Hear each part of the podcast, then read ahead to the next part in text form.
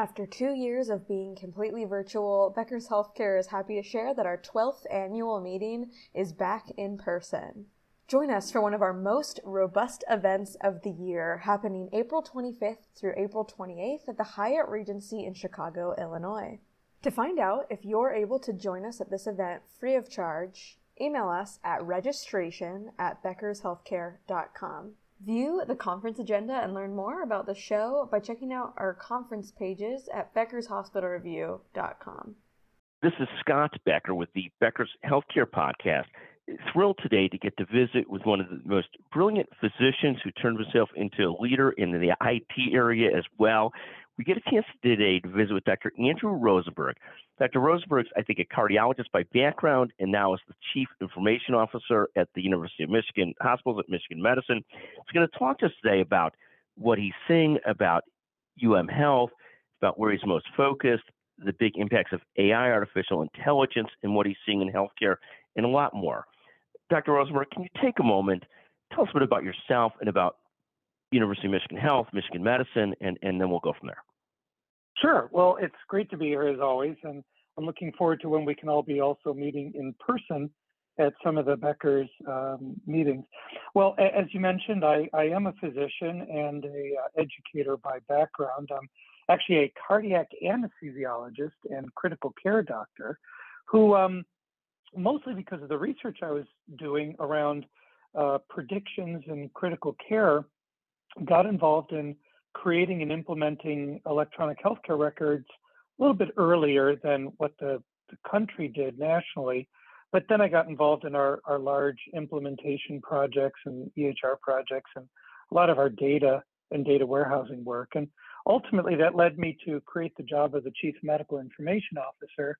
And then uh, through that, to become the CIO to join a variety of our very large IT groups in the health area and our medical school into a more collective academic medical center IT organization. That's uh, that was the long and convoluted path to get where we're going. So, so simply magnificent. I've had a chance to get to know you well over the last several years. You're an incredibly giving person, incredibly bright person. You're also an incredibly enthusiastic person. And, and, so I love hearing what's on your mind and what you're thinking about. I mean, it's it's a, it's a, it's an incredible quality and you're you're also you know passionate about including others. Like I love watching you and how you operate and what you do. A, a, a, fantastic role model for so many people. What are you most excited about as we head into 2022? What are the big priorities? What, what's on your plate? What are you watching that you're excited about? Sure. Well, let me break it up into two areas. Um, and thanks for saying those things. But you know, the reality is, people have asked me about, you know, why I've become a CIO, and I say I know it might seem a little bit odd, uh, given my original background that I mentioned. But at the core of what I did before, there was always the team. And U of M has a wonderful phrase from one of its great coaches, Bo Schembechler, the team, the team, the team. And frankly, I, I had a lot of that um, ethos, if you will, before even coming here to University of Michigan. So uh, I think all of your listeners know IT, uh, information services, is clearly one of those great team sports. And and it just comes naturally. Um, so, what's on my mind? Two things. The first would be those things that we're all dealing with right now, and we're by no means unique or different at Michigan Medicine. So, I would say the the number one things are still how do we support through our services uh, all things remote work and some of the urgent uh, near crises issues related to uh, COVID. And uh, I almost hesitate to bring these up because I think we're all dealing with that. But I would say within that area, how do we use the way IT people think and work? Because we've been, in many ways, working with elements of remote for a long time, but now remote and collaboration coming together. Uh, how do we do it for ourselves in such a way that we also learn and are better exemplars for how we then support it into a variety of areas of our business. And just a few quick examples.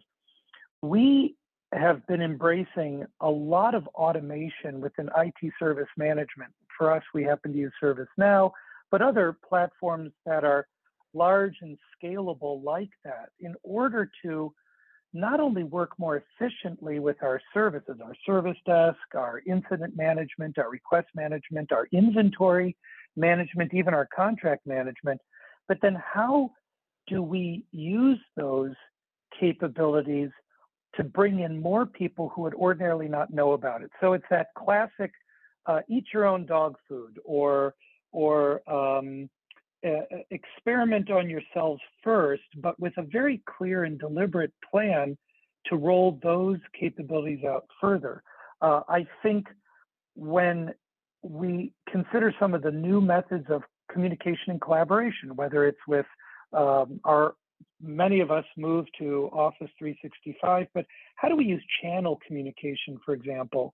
How do we um, uh, increase the efficiency of sharing information um, in these new methods, both within ourselves. Many of, I think, your listeners were probably early adopters of Slack or other types of channel communication and started moving away from email. But our organizations are still very much stuck in send me a manual PowerPoint in an email and I'll get back to you in a few days. And of course, we can do that much more differently. By the way, that's true in the clinical side with unified communications and moving away from pagers and phones to using a variety of, I, when I say phones, I actually mean our hardwired desktop phones, not our mobile devices. So that's one area within, I would still categorize it as we're all working around those kinds of themes together. But where I'm really getting interested, uh, I'll just pick three. There's so many, but sure. let me just pick three to keep focus. The first would be a very comprehensive and more assertive move to be using cloud-based services. And I was a little wordy there because it's not just cloud first and it's not and it's not just moving to the cloud. We're all fairly deeply um, using cloud services, but I'm talking about a much more comprehensive planning and implementation of cloud services. And and that includes private cloud. That includes hybrid IT, where we're still running some uh, workloads clearly within our own data centers, if we do still run data centers, because of either cost or or um, complexity of integration.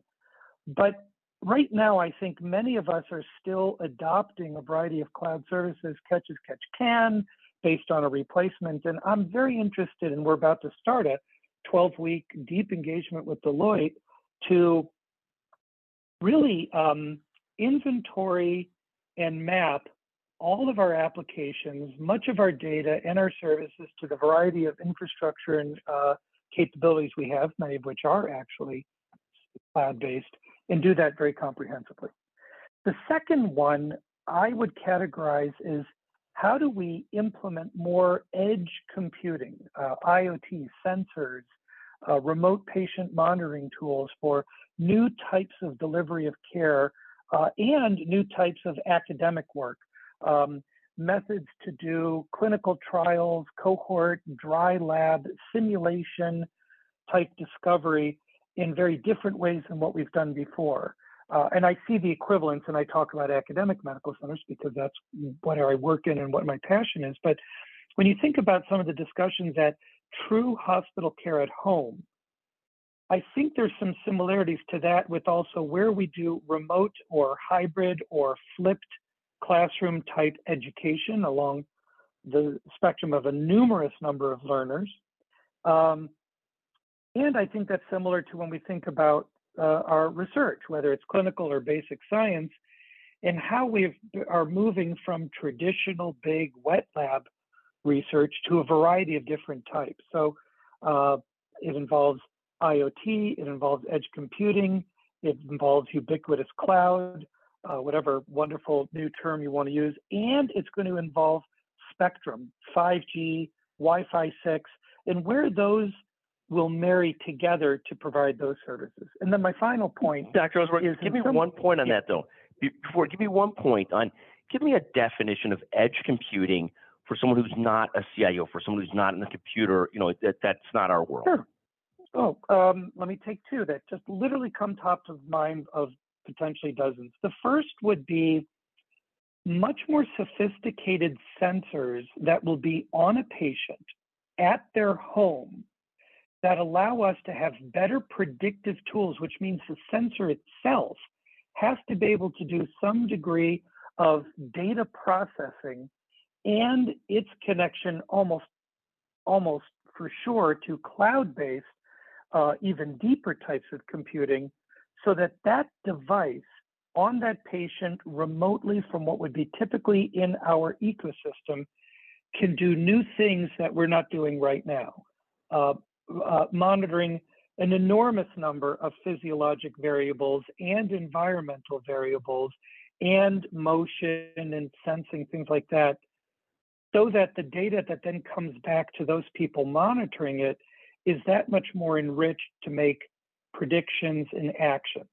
And, and the real example is right now, one reason we don't send people home sooner from the ED, from the hospital, from the ICUs, from recovery from surgeries is we're afraid, we're conservative, as you would want us to be. We don't want to make a mistake and have someone have an untoward event outside of the environments that we've created over decades to provide a variety of different care paradigms. Well, in order to try to do more of that in different locations, the home, step down centers, ambulatory centers, we're going to have to have devices that are able to collect and process data uh, much more comprehensively than they do now. Like take a Fitbit right now and and and expand it a thousand fold to be able to do much more. It's going to have to do a lot of that computing within the body of the device and its connection to cloud-based services. That's what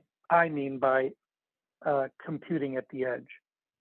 No, thank you very, very much. And so now you had one more thing you were going to talk about, whether it's uh, tell me the third yep. trend or the third issue that you're watching closely. Right. Thank you. Yeah, the third one is almost so basic, and I'll call it transactional, but to me it's fundamental. And I, I would, there's so many different ways to describe it, but I, I would describe it as how do we integrate our cybersecurity and information assurance and identity assurance into our numerous workloads, our, our numerous work, so that it's not an afterthought.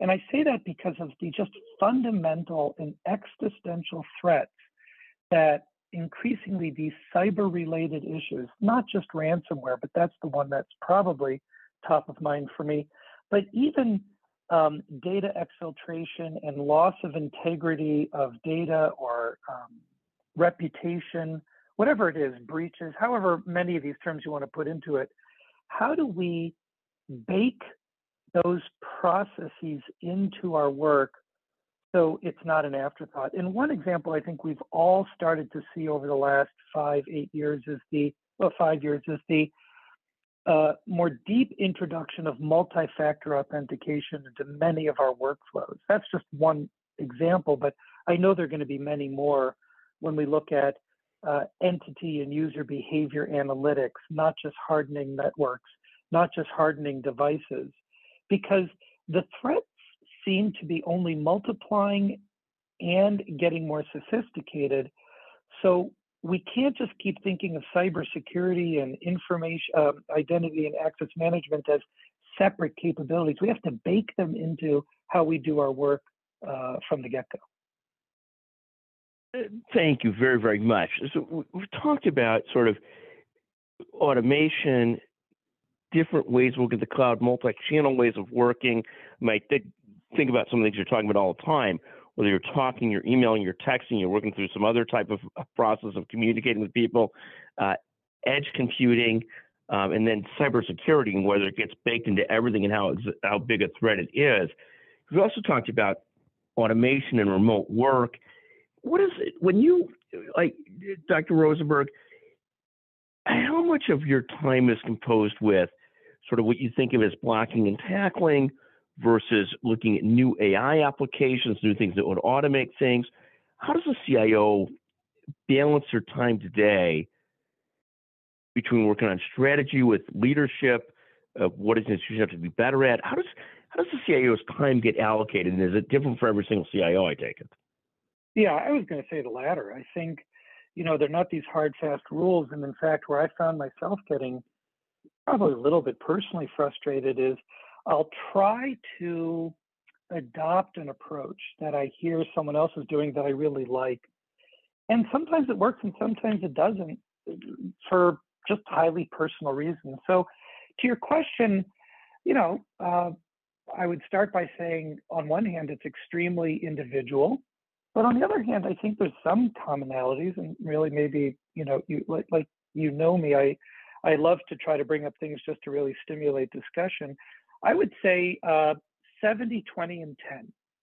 70% of our work is still very much operations, routine operations, keeping the lights on, keeping the trains running. And I think when people talk about wanting to be strategic or being strategic, at the end of the day, even now, the CIO job is still very much an operator's job.